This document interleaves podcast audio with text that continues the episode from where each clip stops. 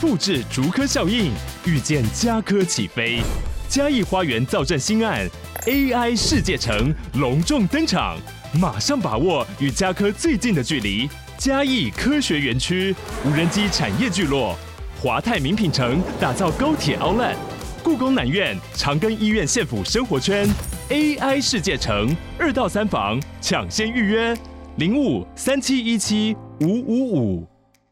五。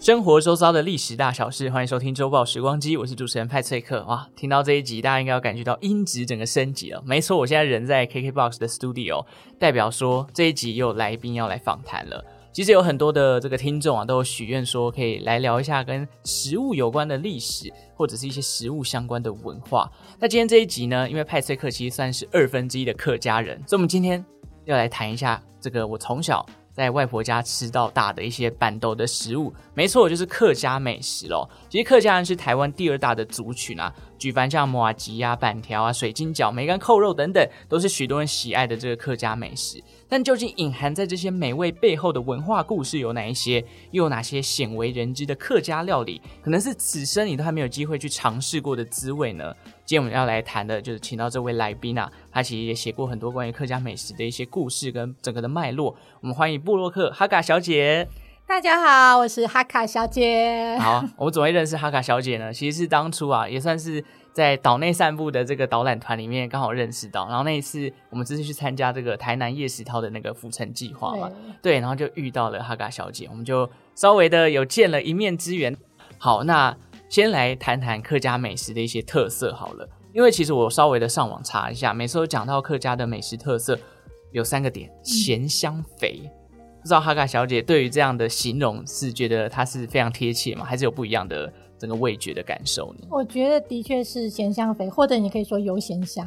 哦，有咸香，嗯，应该这么说啦。其实现在因为时代的意识，现代人的需求，嗯，油跟盐巴已经降低了。哦，对对，对对，但我觉得你会跟油咸香三个因素是跟当初客家人的生活环境呃是分不开的。是，第一，为什么吃咸？因为很多客家人那时候在田地里面工作，那个汗水流失的很快，他需需要补充大量的盐分。嗯，对，第二个是肥，是因为客家很多腌制或是风干的东西，因为风干或是腌制后食物，它其实味道是有点涩的，哦要把它还原成很丰润的味道，需要用一些高汤或肥汤，是，比较油一点的东西去让它还原。嗯，对，第三个是香，我觉得像你那时候仿刚给我的话，我觉得其实可以去谈的，很多人都会谈说油跟咸，嗯，我个人比较想要谈香气，哦，香气对吗这？块比较少人谈，但很重要。哦，因为香才能刺激人家想要吃的欲望，是不是？对对对对，而且我们很重香气这件事情。 像嗯、我是苗栗市人，是大学时候去台中念大学，哦，我那时候第一次在台中吃到炒面炒米粉的时候，我很不习惯，怎么说？因为我们苗栗的炒面炒米粉会加大量的香葱油，哦，还有加韭菜酱油，还有加辣椒酱，嗯那个香气是三层的，很多重的。嗯，但台中的炒面炒米粉，它的那个用的新香料没有那么多，哦，所以当时我就觉得不一变了样。 是不不一样，这不是苗栗的炒面炒米是？ 粉。是台中的炒面最有名就是东泉辣椒酱、啊 对。对对对，嗯，所以我们我我因为我是台台中人嘛，所以我们的早早餐的炒面，嗯，基本上我后来加了东泉之后，整个炒面的味道就变东泉辣椒酱。嗯对对对对，我们再加这个辣椒酱是没有再手软的，对对对，所以这就是是一个差别就对了。对那还有哪些东西是香气上面让你觉得印象非常深刻的？每个乡镇都有它的食物。对那苗栗市我觉得最具代表性就是水晶饺。哦，对，那水晶饺，呃，我觉得比较热闹或广为人知的就是苗栗市南苗的街区，那边有一个客家美食街，里嗯，面有四五家专卖水晶饺的店家。哦，那我们去吃它的水晶饺的时候，我觉得第一个是水晶饺的味道，对外皮啊内内馅的味道；第二个它的汤头，他们那边汤头很特别，是猪大骨汤，这是必须的嘛，嗯，上面一定会加九层塔或是香菜。九层塔跟香菜，你对，说这两个一起加进去吗？要分开分时节，哦什么时候？就是因为九层塔或者香菜它有季节性的变化。对，例如说，有的时候，呃，九层塔最近呃量比较少，可能就会换香菜之类的。嗯但这两项都是香气很浓郁的新香料。嗯，对，那我会觉得跟其他地方的大骨汤喝起来，就第一个我们可能会加香葱油，第二个会加九层塔或者是香菜，嗯，那个香气是很多重的这样。感觉出来就是在香气上，因为有不同的素材在里面，所以就对有不同的味道哈。对 对对， 好，哈嘎小姐听说她还有另外一个头衔，她叫自己叫水晶饺大王嘛。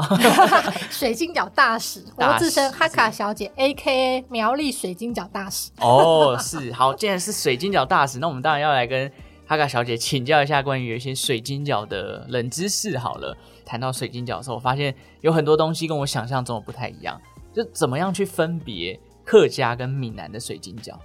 好，首先客家的水晶饺，我们水晶饺在客语里面叫做三角圆、嗯， 三角圆。嗯好了，客语不太标准，大家 大家三角圆就对，嗯对三角圆，因为它包成是三角形的形状。是，对，那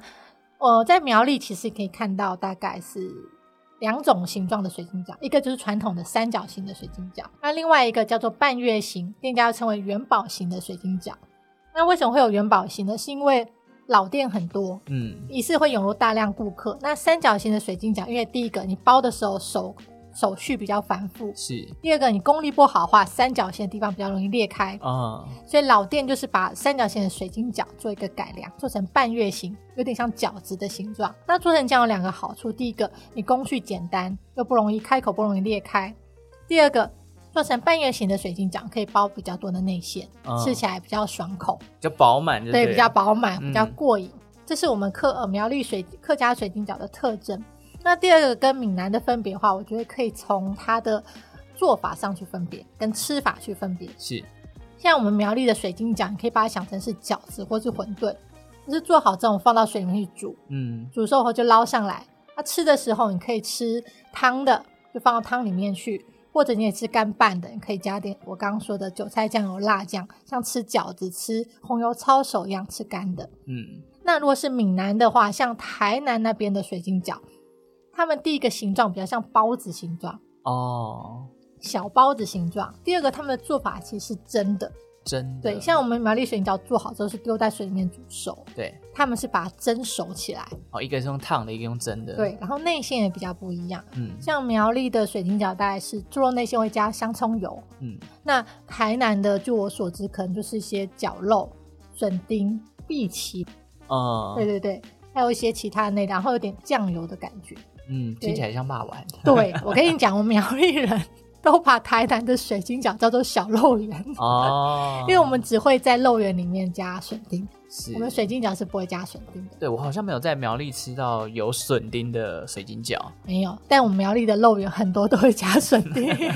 可是我觉得吃到水晶饺，呃，就会想到另外一个也是很经典的，就是咸汤圆。哦，对对那，咸汤圆通常会跟水晶饺一起卖吗？不太会耶。嗯我们咸汤圆其实小颗的咸汤圆其实比较是自己家里煮，嗯外面不太常会在卖。嗯，会看到外面有卖咸汤圆，大部分是卖的是包馅的咸汤圆。哦，里面包肉的那对种。，那包馅的咸汤圆其实这部分是南部比较多，但是因为大家其实文化交相影响，苗栗有一些就是在卖包馅的呃客家大汤圆。嗯，虽然身为客家人的我，但是我其实呃，我比较习惯吃甜的汤圆，我很少吃咸汤圆。 虽然说我我有看到，因为像小的咸汤圆这件事情，也是我在苗栗出差的时候看到的。对，因为那附近就是水晶饺加咸汤圆的店很多，所以后来我选了水晶饺，因为我对于咸汤圆的接受度可能还是有待加强。 而且很有趣的是吼，在台湾北部的话，吃咸汤圆是小颗的红白咸汤圆；在南部的话，大部分都是包馅的。嗯，，对，你在南部你要去吃到咸的红白小汤圆，其实是很难的。真的、哦，真，的，真的，真的，这是地域性差异。嗯，那除了刚刚讲到的这个用料啊笋丁这件事情以外，那闽南跟客家还有哪些差别？呃，吃法上也不一样。像呃客家的水晶饺，你可以吃干的，也可以吃汤的；但是闽南的水晶饺就蒸好之后只能吃干的，所以他们没有配糖，对他们没有配汤，配汤会被说邪魔歪道。除非你吃云林西螺有一个很特别的水晶饺，它水晶饺超大的。嗯一般呃南部的，不管是南部的水晶饺或是嗯北部的客家水晶饺，其实都小小的。对，那云林西螺有个大水晶饺，我觉得说你可以把它说成三角形的肉圆，还是说肉 粽，，它很特别，就是里面有包笋丁，然后外形做成三角形的，然后一个碗里面就一颗大大的水晶饺那真的很像肉粽对，然后你可以吃汤的，也可以吃干的。哦。对，所以我后后来跟朋友说，其实台湾有条水晶饺的水煮线。对过了云林西罗之后，以北就是汤干皆可，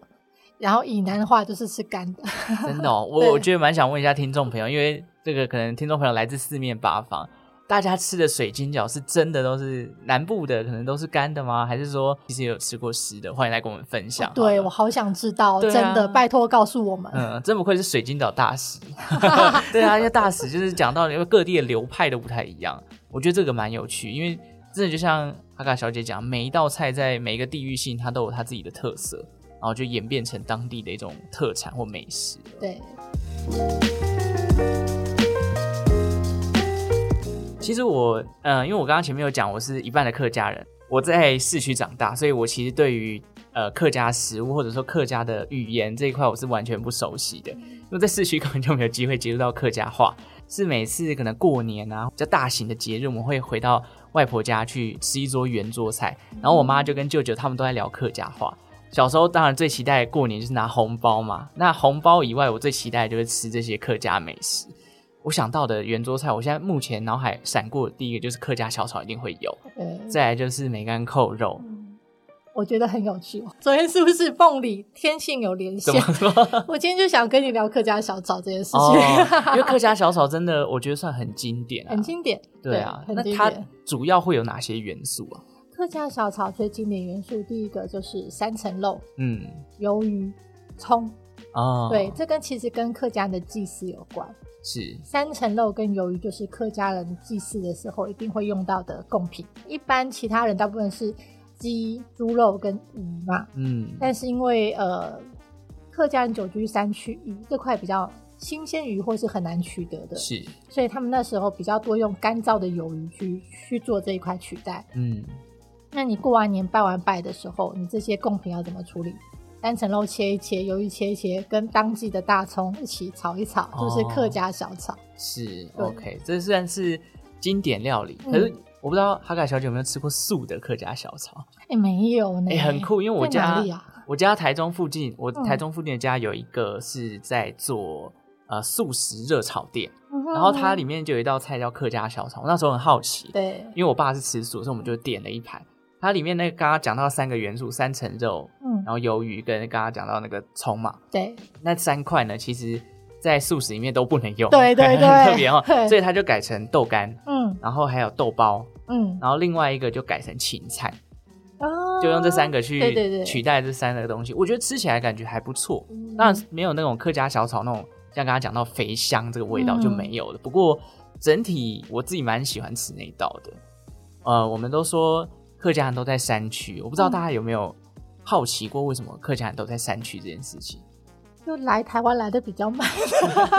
对，这也是一种说 法。其实我有稍微的查了一嗯下，就是关于呃为什么客家人都在丘陵地或是山上。后来我稍微找了一下资料，就统计出了四种，嗯一种就是真的就像哈嘎小姐讲的，比较晚到，嗯，就是因为平地前都平地已没经有被了闽南人抢走了嘛，所以就只好到山上去做开发，这是一种。另外一种就是说，因为清朝时期闽南人跟客家人很常发生所谓的闽粤械斗，是的，所以那时候呃打一打打一打，后来就觉得啊算了，不想再争了，就跑山上去，这也是另外一种说法。另外一种我看到比较不一样的就是说，因为后来清朝开港通商了嘛，所以茶叶啊或樟脑这种东西可能都比较偏向在山坡地上去种植的。那客家人就是看中了这个经济利益，于是就整个族群往山坡地去做迁徙，这也是一种说法。那另外一种呢，就是他们本身原乡就是比较靠山区，所以他们习惯逐山而居。这几个说法都蛮有趣的啦。那我也跟大家分享哦。我们再聊回来到这个客家美食上面，因为哈哈小姐其实之前有在粉砖发过一个类似九宫格还是几宫格，上面有很多就是呃分享说没有看过的客家食物，嗯要不要跟我们分享几个呢？哦，其实今天来，这是我第二个全国语 Pockets，那我就用我们的听者受众去想嗯的话，我会推荐大家第一个有机会的话，可以去试试看咸的擂茶。咸的擂茶，对对对，哦，因为擂茶一般我们都会算是甜的、热的，然后冲泡嘛。对对。那这个对咸的擂茶特别在哪？其实原乡客家的擂茶本来就是吃咸的，它算是一种逃难的食品。嗯，对，那以前在大陆大概都是吃咸的，是那台湾会吃咸的擂茶部分，当然是唐山客。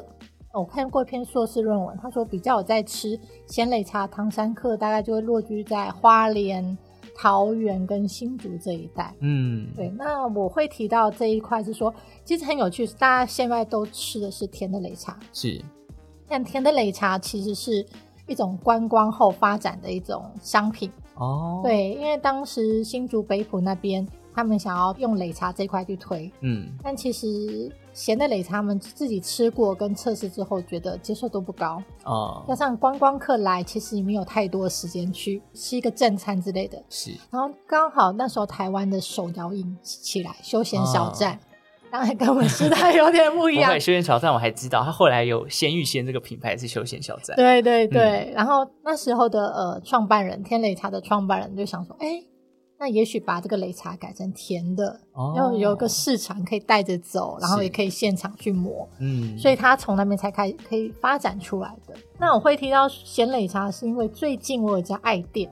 哎呦，对，他是马来西亚的客家人，然后马来西亚的擂茶是真的吃咸的， 嗯，是国民食物，是连 Seven Eleven 的三角玉饭团都有卖咸擂茶口味的那一啊种。会很难想象 哎，因为对咸擂茶，所以它是干的吗？它其实一样是汤的。那家店叫做山城十方，嗯，它之前在高雄，它是现在搬到竹北去了。哦，它因为马来西亚，我觉得它是把客家文化保存的比台湾更扎实吗？扎实，对对对对，因为他们嗯有段时间是比较封闭的，对，然后现在他们就是客家文化，我觉得保存的相当相当的好。嗯，然后他们那个客家咸擂茶是用大概十几种的蔬菜，然后在里面可能再加点盐，再茶叶、芝麻。我当时候第一口喝的时候，很像蔬菜汤，你你就想象就是那种绿色的蔬菜浓汤，然后浇在饭上。当然，你可以再加配菜，比如说炒过的萝卜干啊、是四季豆啊，或是一些芝麻花生的。一般人可能觉得，呃，绿绿的搅在饭上。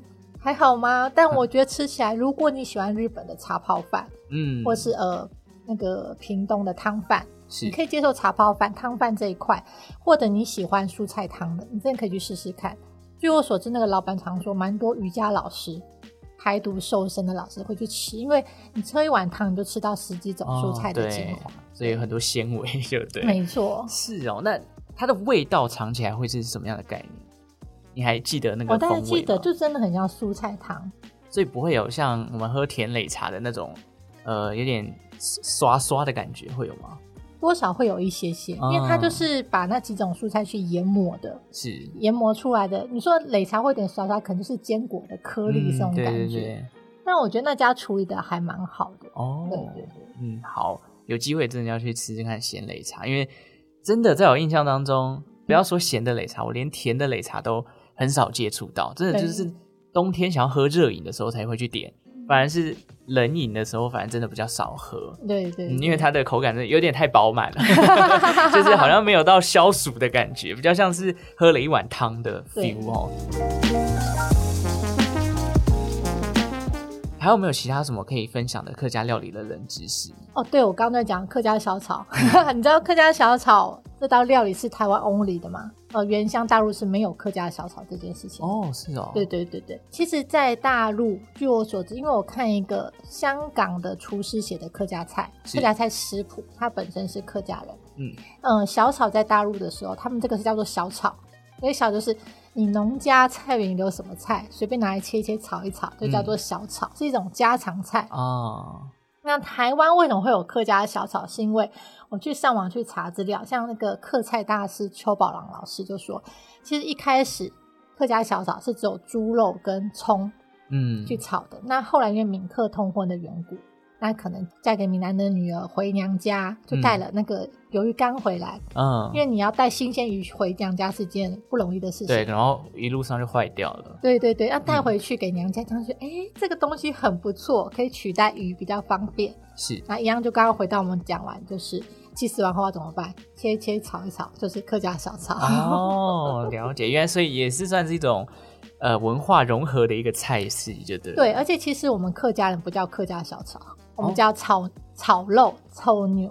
哦，就是用炒的一种肉。是，对，那为什么叫客家小炒？就是因为呃，民呃，大概是八十几年的时候，因为选举的关系，嗯，开始炒族群的议题，哦然后怎么称呼一个小炒，就全部加客家。啊， 在客家文化里面应该叫它炒肉，就对对了对对， OK，好，这算是一个蛮酷的分享，因为其实冷知识这一块，大家对于客家小炒这道这道菜，可能就会觉得说啊，一定要吃到鱿鱼，然后三层肉跟葱嘛。可是它的整个历史脉络是有一样呃关于族群融合的这一块哦。是的。那刚刚有讲到马来西亚也有客家人，其实呃，我也有查到资料，就是有人会说客家人其实在整个历史洪流当中做过了五次的大迁徙，嗯，那也被人家称为是另类的游牧民族，就是从呃中国的北方，然后一路迁入到中国的南方。那其实，在康熙、康雍乾这段时间，就是大大部分的客家人从呃中国沿海往台湾这边去跑嘛。为什么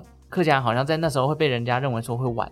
基本上也是因为这个施琅，就是明朝抗明朝的大将军，他当时颁布的渡台禁令有一条禁止这个越地人渡台。所谓的越地人就广东人嘛，那广东人当然这个地区就包含了部分的客家人。据说是因为施琅他是闽南人啊、所以他有点算是想要帮助自己家乡去做一个呃呃宝地的开发的那种感觉，所以他做了这件事情。那在这个渡台禁令下，有些客家人为了要生存啊，或者想要去开垦啊，甚至讨生活，就还是要渡过这个他们说的黑水沟、台湾海峡。所以有一首歌叫做《灭人山》，我不知道哈嘎小姐有没有知道这件事情，因为它其实算是以前的一个呃诗篇哦，它就有讲到说“切莫过台湾，台湾恰似鬼门关”，然后就把台湾形容成灭人山这样的一个比较惊悚的名字，其实就是在形容那一段时间客家人在渡海非常辛苦，而且也有禁令的状况，没有办法光明正大来到台湾。我在博览会上面有看到，在台湾，在这个啊东南亚、马来西亚、新加坡，甚至到了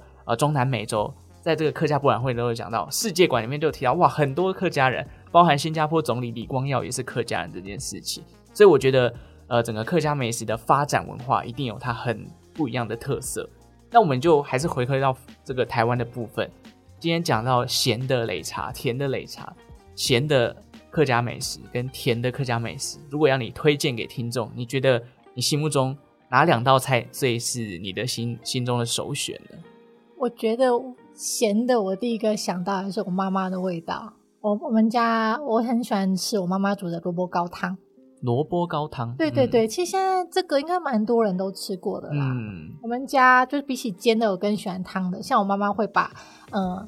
虾米、香菇、肉去炒香之后，加入高汤，最后是再把切成块的萝卜糕放下去煮。嗯我觉得吃起来感觉就是很温润，嗯会入口即化，那是我冬天很喜欢的一道美食。哦。米其实米食类也算是客家文化当中的一个经典款的美食，对不对对对。那或者是说，因为萝卜烤汤这个东西其实家庭料理一般外面吃不到。嗯那如果考量到今天的受众群的话，我觉得我推荐大家去新竹的新浦有嗯个日盛饮食店，去吃一个吉叶粉肠汤，特别是吉叶，因为新浦就是产吉酱，对，那吉酱就是那个酸吉透有它们的叶子。嗯我第一次去吃吉叶粉肠汤的时候，我吃完一个想法就是哇，这不就是日本的柚子胡椒汤吗？哦，所以它喝起来有点柚香味嘛。对，有想哎味有点刺激辣辣的那种感觉，嗯可能是叶子的呃香气，再加上那个老板娘又撒一些黑胡椒什么，那味道就是很像。哦，对对对，很特别的味道，啊很特。别，很特别。是，那甜的呢？甜的你会推荐什么？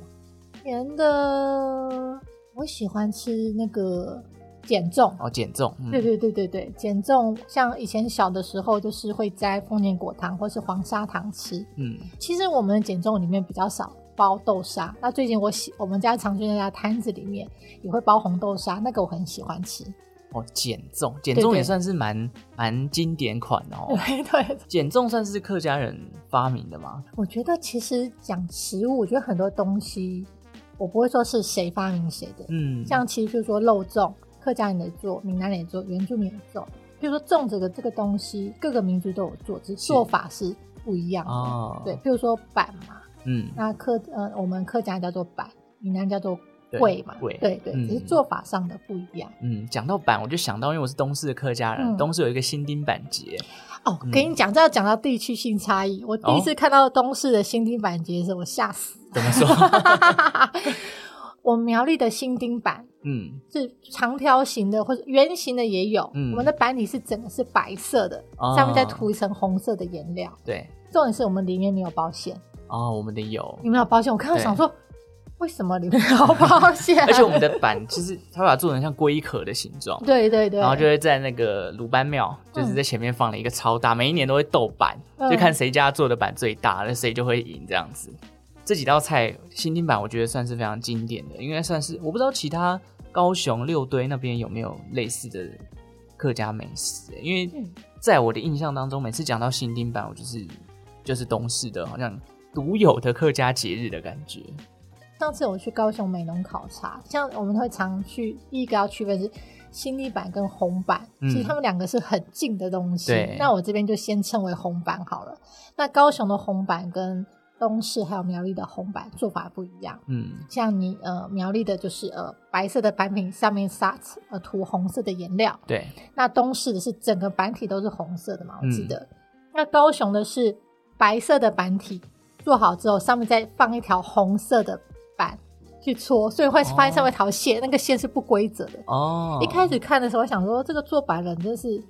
不不仔细，为什么？对对， 线为什么画的歪七扭八还扩散？后来发现它是一条加上去的板体。嗯哦，对所以每个地方都有不太一样的感觉，不太一样，对哦。那如果你去高雄南部的话，我很推荐吃一个板，我最近迷上，嗯呃，叫做木瓜板。木瓜哦，木瓜板，所以它是用木瓜做的，对，算是半熟的木瓜。嗯，对，我觉得它其实你可以去想象，像我不知道你们东市有没有婆菜这种东西，菠菜就是把蔬菜切成丝，加面粉去炸这种东西。好像没有，但是少呃，我要先跟东市客家的乡亲说一声抱歉，因嗯为我也没有真的生活在东市太 久，我都是偶尔就是过年的时候回去，所以我可能我看到的不是整体东市的面貌。但是嗯就是以我自己儿时的记忆去做分享啦，所以有没有这个菜，我其实不太确定。但如果未来有看到，我可以去尝试看对，看。哎、也欢迎听众到时候在留言底下提供资讯，我对也好想知 道有没有东市的客家人给我们分享一 下？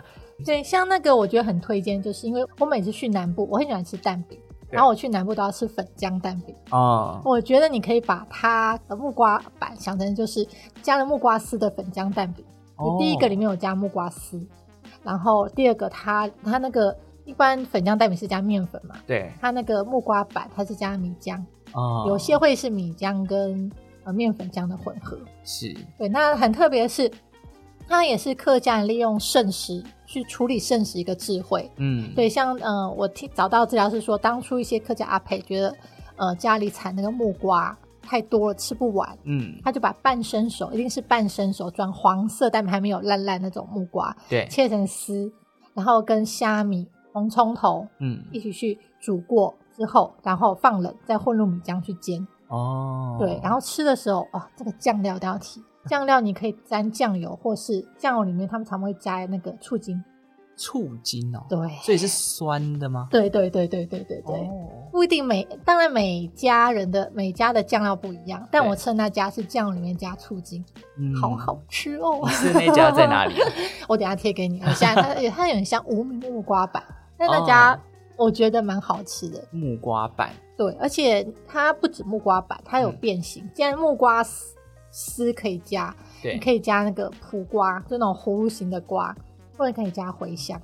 哦，茴香，，对，就是这几种都是一种变形。这个听起来这个蛋饼的味道感觉跟我们一般既定印象的有落差，对不对？因对为它又对对加呃酸的酱，然后木瓜本身应该是比较偏甜的吧？对对对对所以 对它整个味道算是酸甜酸甜的蛋饼。我最近可以把它想成就是呃一种妈妈的手做料理，家里有什么，比如说木瓜丝啊、苦瓜丝啊，嗯，什么是把切丝加在面糊里面，只是它那个是粉浆，哦，这种家常菜很朴实的概念。了解，当然，因为客家人喜欢吃香嘛，红烧头、嗯虾米加一加，哦，我还有想到另外一个，我刚刚嗯脑中想到的一个客家的，算是做菜会用到的一个工具是破布子。哦，对对对对破对，布子也很经典，因为我们像我们在东市每次吃过年菜有蒸鱼的时候，嗯都是拿破布子去蒸。对对对，这个东西在苗栗会常用在料理里面吗？其实也会，但我后来发现破布子其实是每个族群都有的料理。哦，真的哦对，，一开始我猜最先使用应该是原住民，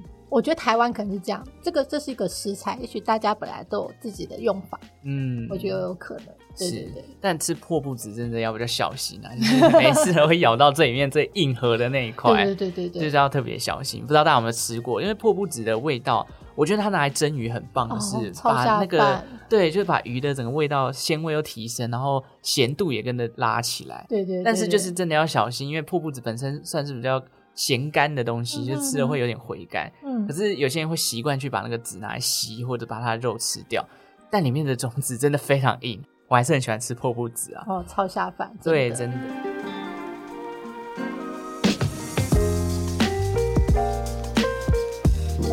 那如果要推荐外地人来苗栗吃一些客家菜，你有没有什么私房景点是你一定会推荐的？本身是苗栗市人，嗯，对，那我觉得你推荐大家来苗栗市的话，第一个就吃，一定要吃我们苗栗市招牌的水晶饺。哦，对，我觉得我们苗栗的水晶饺真心很厉害。 苗栗的水晶饺你可以吃干的，可以吃汤的。嗯，汤就是我们大骨汤里面会加九层塔或是香菜，对，那干的话，你就是上面可以加韭菜酱油跟辣酱，当然嗯还可以加一匙香、香葱油是店家会帮你加上去，所以你吃可以吃干吃两吃。嗯，那嗯，我觉得水晶饺吃苗栗水晶饺可以注意它的外皮跟内馅，嗯，因为其实水晶饺应该是很大一部分是树薯粉或是地瓜粉做的。对，对，那每一家的配方不一样，嗯，你可以去实际去品尝，看你喜欢哪一种口感。哦，对，，然后第二个是我们的猪肉的内馅里面会加香葱油。哦，也是对会让它变香的那对种。对对对。是。那有没有景点？就是哦，景点，我现在很推荐。我最近在研究这一块，叫做水圳。水圳圳，，水圳哦就是大的客家的灌溉用的渠道。对，那我会推荐说，大家来苗栗的话，不管来苗栗市、澎湖或公馆或其他地方，可以嗯关注水圳这一块。嗯，它是呃我们客家一个很重要的一个地理风景。之前有些朋友来苗栗市找我，他就觉得说：“哎、你们可能马路两旁的建筑物都比较旧，嗯，那可能觉得说：哎、你有什么太多新奇的部分？”对，那我跟你说，苗栗市真正厉害的地方是马路旁边的小巷道。嗯，你去骑车，不管是骑车或走路，如果你时间不赶的话，走进去小巷弄，你会发现很多小巷弄会有那种别有洞天的感觉。哎，这让我想到我那时候我们就去参加岛内那个对对活对动的时候，我也是一直钻台南的小巷，对，就是你一转角之后就发现是另外一个世界，真的，所以苗栗也有这样的感觉。，呃对，就很觉得很好。哎，明明就是这就是一个市区啊，嗯可是你转进小巷弄后，小巷弄之后，发现后面是稻田，哦后面是，水圳，嗯，然后你只要跟着水圳走，跟着水圳的位置走，你就可以从苗栗火车站的北苗一直走到南苗去。然后中间你走一走，觉得哎有点无聊了，可以出去是大马路上嘛，大马路上一些不管是文青的店家、小吃店、咖啡馆，嗯哎、吃一吃，再回来继续走。哦，所以水水圳是一个指引方向的一对，是个关键工词具，叫做跟着水圳走。啊，是对，然后沿路又有东西可以去看，可以去吃这样子。对，好，那我们今天其实分享很多关于客家美食，然后冷知识，还有我刚刚前面讲到的一些关于客家族群的一些历史脉络。大家如果有兴趣，其实也可以去追踪这个哈嘎小姐的百味美学吗？是的，啊对这个这个粉砖，然后来去研究看看。因为海嘎小姐其实除了讲客家美食之外，也会去分享一些相关的旅游资讯。我觉得还是要请哈嘎小姐自己介绍一下自己的粉砖，因为还会分享哪些内 容。大家啊，大家重新自自我介绍一 下。可以，好，大家好，我是哈卡小姐，我经营一个美食粉专，叫哈卡小姐的百味美学。嗯，那粉专内容主要是介绍客家美食，嗯然后再加上我本身是苗栗人是，我会写一些苗栗的美食。我会常常跟大家说，我其实写的东西，我不是写最好吃的，我关注也不是好不好吃这个问题，我关注是食物背后的文化跟脉络的问题。我觉得比起可能一般的美食部落客，我的篇数是比较少的，嗯但我关注的议题是比较偏于文化层面的。嗯，所以那时候会选择先写客家料理，也是因为从小就在苗栗吃客家料理嘛。啊，对，因哦为起来最贴切啊。嗯对我一开始其实是什么食物都写的，嗯各个县市的食物都写，但我发现要写的很深入的话，因为我本身就是客家的，我很轻易的就知道点在哪边。嗯那其他方面经验不足就比较没有办法。哦，那你会去访问吗？就是你在写这些料理的时候，你会去访问，比如说你的爸爸妈妈，或者是人当地的一些耆老，他们当初在做这道料理，或是相关的历史脉络，你会去哦，会研去究。问，会去问。那你有没有会问印象比较深刻的？哦，像譬如说，以前小时候，我都觉得说，为什么苗栗南苗卖水晶饺的地方叫做水上人家？嗯后来我去访问当地的耆老，他就跟我说，那边以前南苗那个地方，现在可能都是马路，对，可能马路下面都是水圳，然后后来就是当初那些卖水晶饺的店家就在水圳旁边挑着扁担这边卖水晶饺。嗯那南苗其实本来是一个呃很大的市集，很多来自各个地方，不管是呃后龙啊、铜锣啊、公馆，很多地方人会过来这边赶市集。那商家或是民众买了东西之后要回家吧，肚子很饿，就先在水圳旁边吃完水晶饺再回去。嗯对，那后来会发现说，其实他们在水圳旁边卖水晶饺，很多房子也是盖在水圳上面的，是，甚至我们整个城市就是